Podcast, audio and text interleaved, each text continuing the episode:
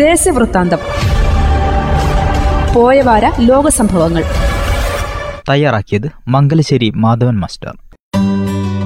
ലോകം പോയ വാരം ഇരുന്നൂറ്റി മുപ്പത്തിനാലാം അധ്യായം. വിഖ്യാത ചിത്രകാരൻ പാബ്ലോ നെരൂദയുടെ പതിനൊന്ന് കലാസൃഷ്ടികൾ യു എസിലെ ലാസ വേഗസിൽ സംഘടിപ്പിച്ച ലേലത്തിൽ എണ്ണൂറ്റി ഇരുപത്തിനാല് കോടി രൂപയ്ക്ക് വിറ്റു. പിക്കാസോയുടെ ഒമ്പത് ചിത്രങ്ങളും രണ്ട് മൺപാത്രങ്ങളും അടങ്ങുന്നതാണ് ശേഖരം.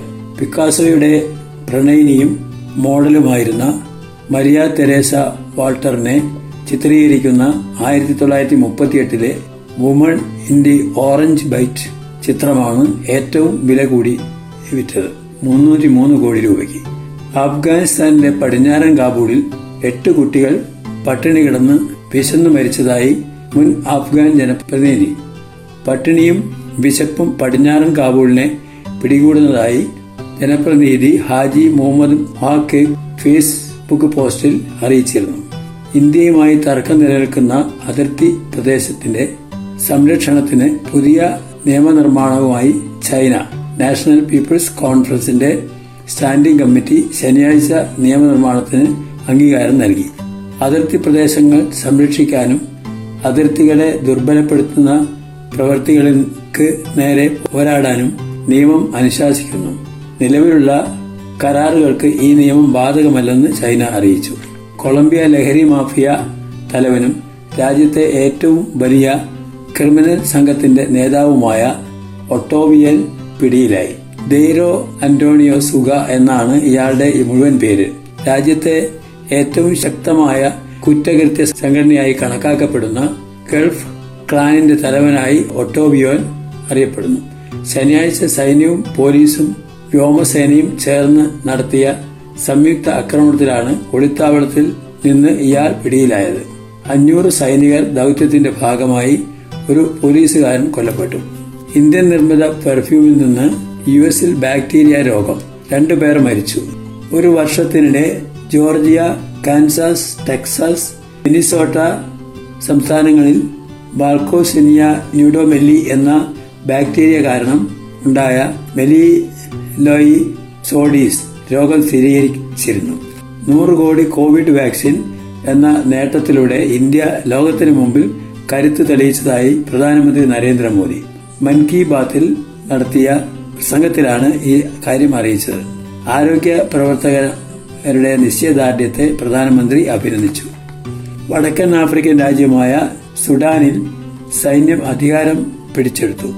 പ്രധാനമന്ത്രി അബ്ദുള്ള ഹംകോക്കിന്റെ നേതൃത്വത്തിലുള്ള ഇടക്കാല സർക്കാരിനെ മറിച്ചിട്ടതായി സൈനിക മേധാവി ജനറൽ അബ്ദേൽ ഫത്തേപുൾ ഖാൻ അറിയിച്ചു.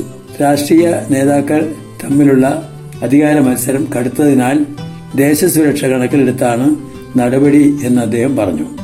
ഹംദോക് മന്ത്രിസഭാംഗങ്ങളും പ്രധാന രാഷ്ട്രീയ നേതാക്കളും അജ്ഞാത കേന്ദ്രത്തിൽ വീട്ടുതടവിലാണെന്ന് സൈന്യം അറിയിച്ചു. അന്താരാഷ്ട്ര നിയമങ്ങൾ പാലിക്കുമെന്നും രണ്ടായിരത്തി ഇരുപത്തി മൂന്ന് ജൂലൈയിൽ തെരഞ്ഞെടുപ്പ് നടത്തുമെന്നും ജനങ്ങൾക്ക് അധികാരം കൈമാറുമെന്നും സൈനിക മേധാവി അറിയിച്ചു. സൈനിക അട്ടിമറിക്കെതിരെ തെരുവിലിറങ്ങിയ പതിനായിരങ്ങൾക്ക് നേരെ സൈന്യം നടത്തിയ വെടിവെപ്പിൽ എട്ട് പേർ കൊല്ലപ്പെട്ടു. നൂറ്റി നാൽപ്പത് പേർ പരിക്കേറ്റു. തലസ്ഥാനമായ കാർത്തൂമിലും പ്രമുഖ നഗരങ്ങളായ ഒംദുർമാനിലുമാണ് ജനം തെരുവിലിറങ്ങിയത്. സൈന്യത്തിന്റെ നടപടിക്കെതിരെ ഫോഴ്സ് ഓഫ് ഫ്രീഡം പാർട്ടി രാജ്യവ്യാപകമായ പ്രതിഷേധത്തിന് ആഹ്വാനം ചെയ്തു. സൈന്യം ഗ്രനേഡ് ആക്രമണം നടത്തുകയും വീട് കയറി പ്രതിഷേധക്കാരെ അറസ്റ്റ് ചെയ്യുകയും ചെയ്തു. രാജ്യത്തെ ഡോക്ടർമാരും ബാങ്ക് ജീവനക്കാരും പണിമുടക്കിലാണ്. വർഷങ്ങൾ നീണ്ട പ്രണയത്തിനൊടുവിൽ ജപ്പാൻ രാജകുമാരി മാക്കോയും കാമുകൻ കെയ കോമുറോയും വിവാഹിതരായി. പരമ്പരാഗത ആചാരങ്ങൾ ഒഴിവാക്കിയും ലളിതമായ ചടങ്ങായിട്ടാണ് വിവാഹം നടത്തിയത്. ജപ്പാനിലെ ഇപ്പോഴത്തെ രാജാവ് അകിഷിതോയുടെ മകളും അകീഹിതോ ചക്രവർത്തിയുടെ പേരക്കുട്ടിയുമാണ് ഇരുപത്തൊമ്പതുകാരിയായ മക്കോ. വിവാഹത്തോടെ രാജകുമാരി പദവിയും അധികാരങ്ങളും മക്കോയ്ക്ക് നഷ്ടമായി. പരമ്പരാഗതമായി ആചാരങ്ങളും കോടിക്കണക്കിന് രൂപയും രാജകുടുംബത്തിന്റെ സമ്മാനങ്ങളും മക്കോ നിരസിച്ചു. അഭിഭാഷകനാണ് കോമറോ. വിവാഹത്തിന് ശേഷം യു എസിലാണ് ഇരുവരും താമസിക്കുക എന്നാണ് വിവരം. രാജ്യത്ത് പ്രതിഷേധം സംഘടിപ്പിക്കപ്പെട്ടു. തന്റെ വിവാഹം കാരണം ആർക്കെങ്കിലും ബുദ്ധിമുട്ടുണ്ടാകുമെങ്കിൽ ക്ഷമ ചോദിക്കുന്നതായി മാക്കോ പറഞ്ഞു. ഇന്ത്യൻ വംശജ അനിത ആനന്ദ് കാനഡ പ്രതിരോധ മന്ത്രിയായി. ജസ്റ്റിൻ ട്രൂഡോ മന്ത്രിസഭയിലെ പ്രതിരോധ മന്ത്രിയായി തമിഴ്നാട് സ്വദേശി എസ് വി ആനന്ദിന്റെയും പഞ്ചാബി സ്വദേശിയായ സരോജിനി റാമിന്റെയും മകളായ അനിത ഒക്ടോവില്ലയിൽ നിന്നുള്ള 46 ശതമാനം വോട്ട് നേടിയാണ് പാർലമെന്റിൽ അംഗമായത്. ഇന്ത്യൻ വംശജയായ ഹർജിത് സെനയ്ക്ക് പകരമാണ് അനിത മന്ത്രിയാവുന്നത്. ഇതോടെ ക്രൂഡോ മന്ത്രിസഭയിലെ ഇന്ത്യൻ വംശജരുടെ എണ്ണം മൂന്നായി.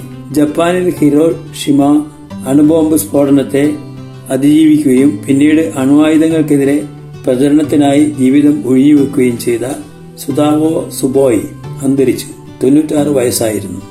ആറ്റം ബോംബ് ഹൈഡ്രജൻ ബോംബും അതിജീവിച്ചവർക്കായുള്ള ഒരു ദേശീയ സംഘടനയുടെ നേതൃനിരയിലെ പ്രധാനിയായിരുന്നു അദ്ദേഹം. അണുബോംബ് സ്ഫോടനത്തെ അതിജീവിച്ച ഒന്നേ ദശാംശം രണ്ട് ഏഴ് ലക്ഷം പേർ ഇപ്പോഴും ജീവിച്ചിരിക്കുന്നുണ്ട്. ഒന്നേ ദശാംശം നാല് ലക്ഷം പേർ മരിച്ചു എന്നാണ് കണക്ക്. രണ്ട് പെൺമക്കളും ഒരു മകനുമുള്ള സുധാഹുവിന് ബോംബ് സ്ഫോടന സമയത്ത് ഇരുപത് വയസ്സായിരുന്നു. ശരീരമാസകലം പൊള്ളലേറ്റു. പിൽക്കാലത്ത് അർബുദ രോഗവും ബാധിച്ചിരുന്നു.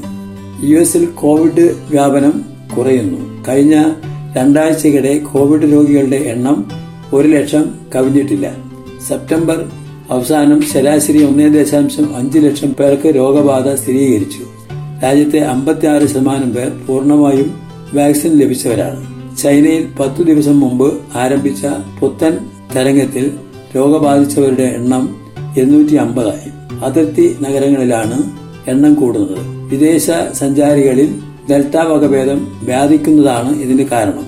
കോവിഡ് പ്രതിരോധത്തിൽ വീഴ്ചയുണ്ടായ ബ്രസീൽ പ്രസിഡന്റ് ജയർ ബോൺസനാരയുടെ പേരിൽ നരഹത്യ ഉൾപ്പെടെയുള്ള കൃത്യങ്ങൾ ചുമത്തിയ അന്വേഷണ റിപ്പോർട്ടിന് സെനറ്റ് അംഗീകാരം നൽകി.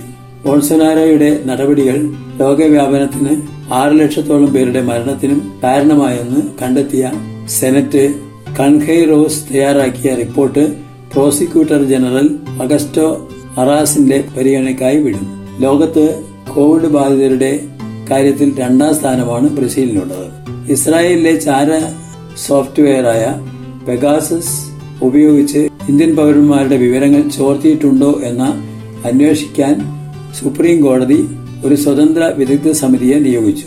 അവരെ സഹായിക്കാൻ ചാര സോഫ്റ്റ്വെയർ ഉപയോഗം സംബന്ധിച്ച വിഷയങ്ങളിൽ സൈദ്ധാന്തിക വൈദഗ്ധ്യമുള്ളവരുടെ മൂന്നംഗ സമിതിയെയും കോടതി നിയോഗിച്ചു. എത്രയും വേഗത്തിൽ റിപ്പോർട്ട് സമർപ്പിക്കാൻ കോടതി നിർദ്ദേശിച്ചു. റഷ്യയിലും ചൈനയിലും കോവിഡ് രോഗം മൂർച്ഛിക്കുന്നതായി റിപ്പോർട്ട്. റഷ്യൻ തലസ്ഥാനമായ മോസ്കോവിൽ കോവിഡിനെ പിടിച്ചുകെട്ടാനുള്ള അവധിക്കാലം ആരംഭിച്ചു.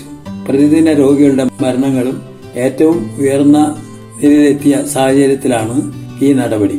മോസ്കോയിലെ കടകളിൽ ഭൂരിഭാഗവും അടച്ചുകിടക്കുകയാണ് സ്കൂളുകളും ജിമ്മുകളും വിനോദസഞ്ചാര കേന്ദ്രങ്ങൾ എന്നിവയും പ്രവർത്തനം നിർത്തിവെച്ചു. വാക്സിൻ സ്വീകരിക്കാത്ത അറുപത് വയസ്സ് കഴിഞ്ഞവരോട് വീട്ടിലിരിക്കാൻ നിർദ്ദേശിച്ചു. ജനസംഖ്യയുടെ മൂന്നിലൊരു ഭാഗം മാത്രമേ കോവിഡ് വാക്സിൻ സ്വീകരിച്ചിട്ടുള്ളൂ. ആദ്യമായി കോവിഡ് വാക്സിൻ അനുമതി നൽകിയ രാജ്യം റഷ്യയാണ്. ചൈനയിലെ മൂന്ന് വൻ നഗരങ്ങളിലും ലോക്ഡൌൺ ഏർപ്പെടുത്തി. ദേശവൃത്താന്തം പോയവാര ലോക സംഭവങ്ങൾ തയ്യാറാക്കിയത് മംഗലശ്ശേരി മാധവൻ മാസ്റ്റർ.